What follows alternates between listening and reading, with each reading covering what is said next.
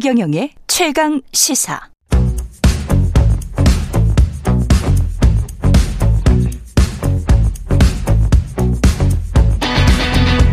심리로 들여다보는 세상 이야기. 뉴스는 십니다. 네, 정치, 경제, 사회 등 우리 사회 다양한 이슈를 심리학적 관점에서 풀어보는 시간입니다. 최경련의 최강시사 뉴스는 십니다. 아주대학교 심리학과 김경일 교수 나오셨습니다. 안녕하십니까? 안녕하세요. 아유, 지난 일주일 편안 평안하게 지내신 분은 없었을 테고. 어, 예. 그럴 리가 없죠. 예, 힘들 수가 없고. 예, 예, 힘드셨죠. 그래서도 안 되고. 예. 어, 정말 왜 그 있잖아요. 제가 예전에는 8년 전에는 길을 가는 고등학생만 봐도 미안했는데. 그렇죠. 이제는 예. 대학생들이나 청년만 봐도 미안한. 그렇죠. 아, 그래가지고 왜 그 문득문득 신호대기 할 때 잠시 힘들었던 네. 그런 경험도 있습니다. 청춘 자체가 또 얼마나 아름답습니까? 네. 네. 게다가 어, 오래 살아야 될 사람. 물론 살아, 살아야 될 날이 많이 남고 적게 남고가 중요한 건 아닌데 생명을 그렇죠. 소중하고 전혀 무관한데 네. 근데 더더욱 그렇게 오래 살아야 될 사람들이 음. 아, 이렇게 허무하게 그렇죠. 쓰러진 사건을 보면서 뭐 이게 왜 이런 이런 얘기 하잖아요. 너무 많은 종류의 감정이 한꺼번에 사람을 둘러싸니까 음. 이러지도 저러지도 못하는 그런 감정들이 그렇죠. 있어서 예. 어 그래서 뭐 어떻게 특별히 이렇게 하시라라는 얘기를 못 하겠더라고요. 음. 네네. 오늘 주제는 이제 사과의 심리학인데 음, 음. 지난번에 한번 비슷한 걸 했습니다만은 오늘은 좀 더 특별할 것 같습니다. 8년 전에 매일경제 신문인가요? 여기에 쓰신 칼럼에도 이게 경영학에도 아주 유용하군요. 음, 예. 네, 네. 그, 그, 공교롭 또 그게 또 그게 8년 전이었네요. 예. 그랬네요. 네. 아, 그, 딱 그러네. 네, 네. 예. 그, 제가 음. 그때 기억을 떠올리면 왜 그, 에일린, 에일린 케네디 모어라고 하는 그 심리학자가 있는데 예. 그 사람 논문을 그렇게 많이 읽었던 적이 없었던 것 같아요. 그 8년 전에. 근데 지금도 그 사람의 또 그 연구자의 최근 논문들도 다시 읽게 되는데, 예.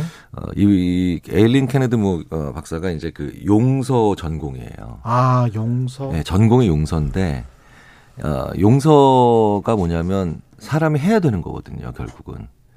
왜냐하면 안 그러면 내가 못 견디거든요. 그래서 피해자가 그, 그렇죠. 용서를 안 하면 못 네, 견딘다. 네, 그래서 자기를 지킬 수 있는 어, 음. 가장 궁극적인 피해를 어, 피해자가 자기가 그 어, 자기를 지킬 수 있는 마지막으로 할 수 있는 도구인데 그래서 해야 되거든요. 예. 근데 문제는 사과가 용서를 하게 만드는 그 마중물이잖아요. 예. 그러니까 제대로 사과가 안 되면 어, 그래서 사람을 두 번 죽인다, 아니면, 어, 뭐, 세 번, 네 번 가해한다, 이런 표현이 나오는 게, 예. 그 사람이 자기를 피해를 당한 희생자들이 혹은 피해를 당한 사람들이 자기 자신을 지킬 수 있는 마지막 도구를 빼앗는 셈이 되는 겁니다. 음. 사과를 제대로 하지 않으면. 예. 네네. 그러면 어떤 결과가 일어나는가, 이제 궁극적으로 이제 이런 사과에 관련된 연구들을 보면, 사회에 혹은 그 조직에서 그러니까 사회에서 제대로 사과가 이루어지지 않거나 조직 내에서 기업과 같은 조직 내에서 제대로 된 사과가 일어나지 않으면 궁극적으로 도달하게 되는 그 종착역이 뭐냐 아, 아주 가장 기초적인 것도 지켜지지 않을 것이다라고 하는 아, 아주 신뢰가 아주 바닥까지 떨어지는 사회로 가는 거예요. 그러면 서로 간에 그냥 무시하게 되는 거 아니에요? 그렇죠. 그러면 공멸의 예. 길을 가는 길이 되는데 예. 어, 그 과정에서 제가 특히 요즘 어, 많이 좀 느끼는 게 바로 뭐냐면 그걸 촉진시키는 그런 그런 같이 다 어, 아주 안 좋은 상태로 가는 거를 촉진시키는 것이 바로 뭐냐 음. 어, 제대로 하지 않는 사과도 있고 예. 그 과정에서 어, 비아냥과 소위 말하는 빈정되는 것 같은 그런 언어들이 나올 때 음. 이제 어, 모든 것이 안 좋은 쪽으로 계속 악순환이 일어나는 그런 구조로 가기 쉬워지죠. 그래서 사과를 참 제대로 해야 되는데 네, 네, 네. 그 특히 이제 책임 있는 당국자랄지 뭐 경영자, 리더 뭐 이런 사람들이 이제 가해자의 위치에 있었을 때 네, 네. 엉격결에 본인이 의도하지 않았다고 하더라도 이럴 때 사과를 잘 해야 될 것 같은데 어떻게 사과를 해야 됩니까? 뭐 가장 중요한 사과의 네. 원칙은 어떤 심리학자도 이렇게 얘기합니다. 내가 하는 게 사과지 우리가 네. 하는 게 사과가 아니라고. 내가 하는 게 네네. 사과. 주어가 나여 나여야 된다. 그렇죠. 제, 내가 제가. 예. 네네. 그런 그리고 그러니까 이런 표현 있잖아요. 정말 안 좋은 표현입니다. 음. 뭐뭐뭐의 한 사람으로서. 아. 그러니까 나는 우리 중에 일부러 지금 사과한다는 뜻이거든. 교묘하게. 행정부의 한 사람으로서. 네네. 그러니까 이런 것은 네. 심리학적으로 비아냥에 심지어 비아냥에 들어가요. 아 비아냥이 들어갑니까? 네. 왜냐하면 내가 지금 사과하는데 너 나한테 그런데 내 사과 내 사과를 듣고 만약에 토달면 나 순간적으로 빠져나갈 때 많다. 이렇게 얘기하는 거거든요. 그렇 뭐뭐뭐의 한 사람으로서 이렇게 얘기하면 네. 내가 지금 도망갈 때를 많다는 걸 알려주고 하기 때문에 너 당신 나한테 내 말에 토달면 당신이 오히려 어 곤경에 처할 수도 있어. 예. 라는 걸 미리 보여주면서 하는 사과라서 그래서 우리가 이런 말을 들을 때마다 굳이 뭐 심리학적 이론이나 이런 어 문구를 대지 않더라도 음. 왠지 기분이 나빠지고 심지어는 불쾌해지며 뭐 2차적인 분노로 이어질 수도 있는 거죠. 이런 참사가 일어나, 일어나고 가령 이런 주장도 있지 않습니까? 우리 모두의 책임입니다. 음. 음, 음. 이거는 어떻게 받아들이세요? 그러니까 우리 모두의 책임입니다라고 하는 것은 네. 그러니까 여기서의 우리라고 하는 건요 자아잖아요. 그렇죠. 자아죠. 그런데 갑자기 여기서의 우리라는 건 굉장히 실체가 모호한 그 자아예요. 예, 모호하게 돼버리는 거죠. 네, 네, 예. 네. 그러니까 우리 모두의 책임이라는 건 여기서 어떤 핵심이냐면 피해자나 희생자 당신도 책임이 있다는 얘기. 그러니까 거기 들어가 버리잖아요. 그렇죠. 네. 그러니까 되게 재밌는 건 나라의 경사가 일어나잖아요. 예. 그러면 우리 모두의 경사입니다가 맞아요. 그렇죠, 그렇죠. 네. 그런데 이런 참사가 일어나거나 아니면 뭐 기업 조직 내에서도 뭔가 안 좋은 일이 일어나면 음. 그때부터는 어 나는 무슨 잘못을 했고 나는 어떤 책임을 져야 될까를 계속해서 오히려 어 정확하게 분리를 해내야 되죠. 음. 자, 그러니까 이런 문구를 게다가 상대적으로 사, 어, 책임에 혹은 어, 잘못이 더 큰 쪽에서 이런 언어를 쓴다라는 건 어, 그것 자체가 그러니까 두 번째로 이제 가해 주는 거죠. 네요. 네네. 그것 자체가. 네네. 네. 그러니까 사과를 하기 싫다는 거를 보여주는 그런 그 그러네요. 예, 느낌으로 네. 다가와요. 왜 사과를 하기 싫어할까요? 인간이 원래 사과를 하기 싫어합니까? 음, 어, 뭐 보통 이렇게 표현합니다. 예. 어, 특성 분노가 강하고 그다음에 자기애가 굉장히 강한 사람들이 사과하는 걸 싫어한다. 아. 그러니까 특성 분노가 어, 강한 사람들은 음. 어, 일반적으로 어떤 일에 대해서 분노가 일어나면 가, 평균적인 사람들보다 더 강하게 분노하고 예. 그리고 또 그 분노가 오래 가요. 그렇군요. 네, 그런데 이분들이 보이는 또 다른 특징 중에 하나가 어떤 큰 사건이 일어날 때 엉뚱한 거에 분노를 해요. 그러니까, 아. 그러니까 무슨 얘기냐? 짜잘한 거에? 그렇죠. 그러니까 아니면 전혀 의외의 것들. 예. 아니면 분노하지 말아야 될 것들. 예를 들자면 이런 거죠. 어, 접촉 사고가 났습니다. 그런데 어, 아직은 아직은 어느 쪽의 잘못이 더 큰지 알 수는 없어요. 그런데 예. 접촉 사고가 났는데 아, 상대방은 예를 들어서 오토바이예요. 음. 근데 내 차랑 부딪혔어요. 예. 그런데 아, 이 오토바이 운전자는 당연히 그러니까 더 많이 다칠 수 있죠. 음. 그런데 딱 내렸는데, 어? 왜 내 차 문이 이렇게 찌그러졌지? 라고 하면서 강하게 화가 나는 거예요. 네. 아. 그러니까, 아, 어쨌든 잘잘못을 떠나서, 어, 일단은 사람의 생명이라고 하는 아주 중요한 가치가 가장 우선시돼야 그렇죠. 되는데, 네. 아, 이 특성 분노가 강한 사람들 중에 자기의, 그러니까 음. 내가 나를 사랑하는 경향이 좀 지나친 사람들은. 예, 나르시스트. 예. 그렇죠. 그러니까 여기가 왜 이렇게 더러운 거야? 아니, 왜 이렇게 시끄러운 거야?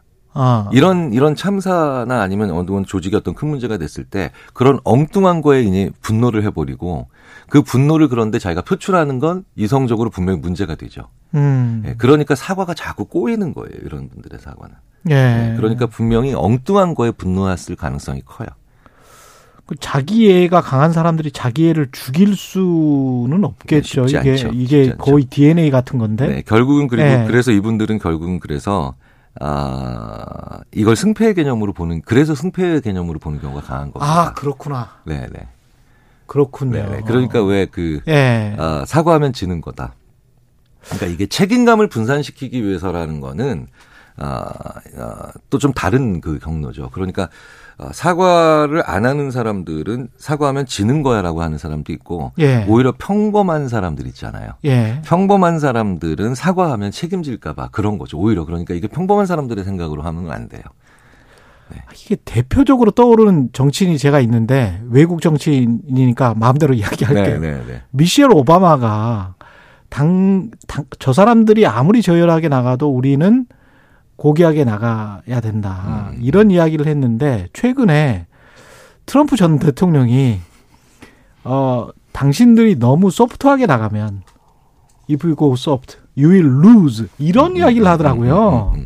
그러니까 이게 너무 말랑말랑하게 하면 진다. 우리가 선거에서 진다. 아까 말씀하신 승패 개념 있지 않습니까? 네네. 그게 이제 먼저 들어오는 거예요. 어떤 태도나 이런 것보다. 네네. 확 대비가 되는데. 어, 이제 그래서 예. 이다 거의 대부분의 사람들은 그렇지 않지만 예. 이 개념이 지나치게 특성 분노와 자기애가 아, 둘 다 너무 좀 많이 지나치게 높은 사람들은 사소한 것까지도 아, 승패의 개념이기 때문에 그래서 사소한 것까지도 거칠게 나가야 되는 그런. 분들이 되시죠. 이, 세상 일이 뭐 이기고 지는 거 아니잖아요. 어차피 다 죽는데. 그 네. 이제 많은 연구자들이 그런 얘기하죠. 그런데 너 지금 이기면 앞으로 너한텐 다시 게임의 기회가 주어지지 않아. 지금 이기면. 네, 그러니까 인간이 지금 아. 장수 사회거든요. 그렇죠, 그렇죠. 오랫동안 가는 시스템인데 예. 지금 이기면 다스리는 사람들이 그 사람이랑 게임을 안 하려고 하거든요. 그 음. 사람이 거칠게 이기면. 예. 그래서 제가 자주 드리는 말씀이 어 예전에 사람이 오래 못 살 때는 예. 그 승부가 그 게임이 혹은 그걸 진짜 게임이라고 하더라도 혹은 진짜 승부의 개념이라 하더라도 그거 한 번으로 끝날 수는 있지만 우리 인생이 길어져서 이제는 그리고 연결성이 좋아져서 스무 번 서른 번 어, 다시 그런 비슷한 장면을 그 사람과 가져야 되는데 네. 그걸 굳이 여기서 이기려고 하면 음. 굳이 이기려고 하면 억지로 팔목 비틀어 이기려고 하면 나머지 스물아홉 번의 경기를 그 사람이 나랑 나랑 하지 않으려고 할 거라고 아예 상대를 안 하려고 할 것이다. 네네. 그러니까 인생이라든가 어떤 긴 여정을 하나의 단편적인 장면으로 보지 않았으면 좋겠어요. 저는 음. 특히 이런 일들이 일어날 때마다. 그런 측면에서는 아까 이주영 전 장관도 그렇죠. 다제 네, 잘못입니다 네. 이렇게 이야기를 했고 김영삼 전 대통령도 선수대교 붕괴 났을 때그 네, 네. 대국민 사과문을 제가 다시 한번 보니까 다 제 부덕의 소치입니다. 뭐 이렇게 이야기를 네, 네, 죄송한 네, 마음뿐입니다. 뭐 이렇게 이야기를 하더라고요. 그 그렇게 다 저의 잘못입니다라고 네. 어, 진심으로 얘기를 하시는 최소한 진심이 느껴진다면 그렇지 진심이 느껴져요. 어, 첫째로 본인 자체가 아주 기계적이고 반복적인 사과를 하지 않아도 돼요. 음, 본인한테도 좋네. 네. 예. 그 심리학자들이 이런 얘기를 많이 합니다. 첫 번째 사과는 그러니까 바, 어떤 일이 일어났을 때 바로 사과를 첫 번째로 하는 것은 굉장히 좋은 일이다. 좋다. 그 다음에 그리고 난 다음에 다시 한 번 더 사과하는 것은 당신의 사과에 진정성이 있다라고 느껴지게 할 것이다. 예.